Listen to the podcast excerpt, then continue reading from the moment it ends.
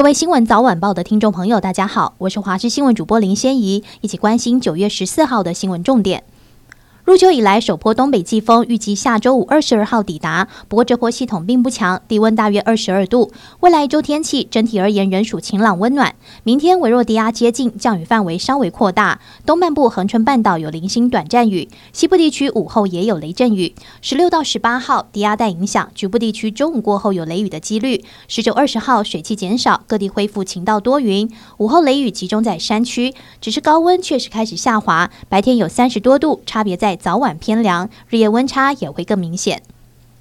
红海创办人郭台铭公布副手为艺人赖佩霞，不过赖佩霞拥有台美双重国籍，引起讨论。对此，经办表示会尽快安排赖佩霞进行放弃美国国籍的程序，今天就会联络相关律师协助。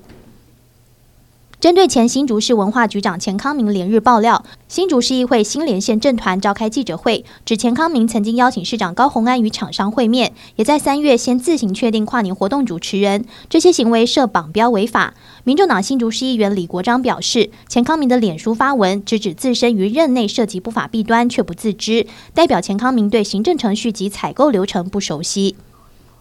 台北市大直街民宅塌陷案，台北市长蒋万安表示，会在确保安全下让住户回去拿东西，整栋拆除前也会征得住户同意。蒋万安表示，虽然北市府与受灾二十五户提出的假扣押都被台北地方法院驳回，但法院认定归法院，北市府会与住户站在一起做该做的事。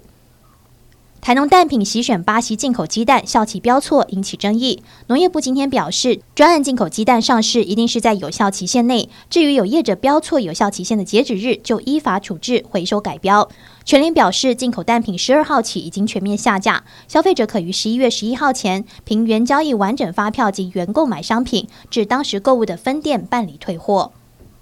世界杯女子棒球锦标赛 B 组小组赛，今天台湾队在第三局靠着陈晓梅敲三垒安打逆转战局，且谢玉莹单场两支三垒安打，加上赖巧琪先发六局好投，中场以十比二击败委内瑞拉。欧洲环保署今天表示，几乎所有欧洲人体内都发现用于食品包装会扰乱荷尔蒙的双酚 A 可能带来健康风险。欧洲环保署在新报告中写道，近期的展望二零二零研究计划测量欧洲人体内的化学物质，并在来自十一个欧洲国家的百分之九十二成人受试者尿液中检测到双酚 A。双酚 A 曾用于奶瓶，但十年前欧美等国禁止使用于奶瓶，如今仍用于部分食品和饮料包装，意味多数人仍可能在饮食时暴露于风险中。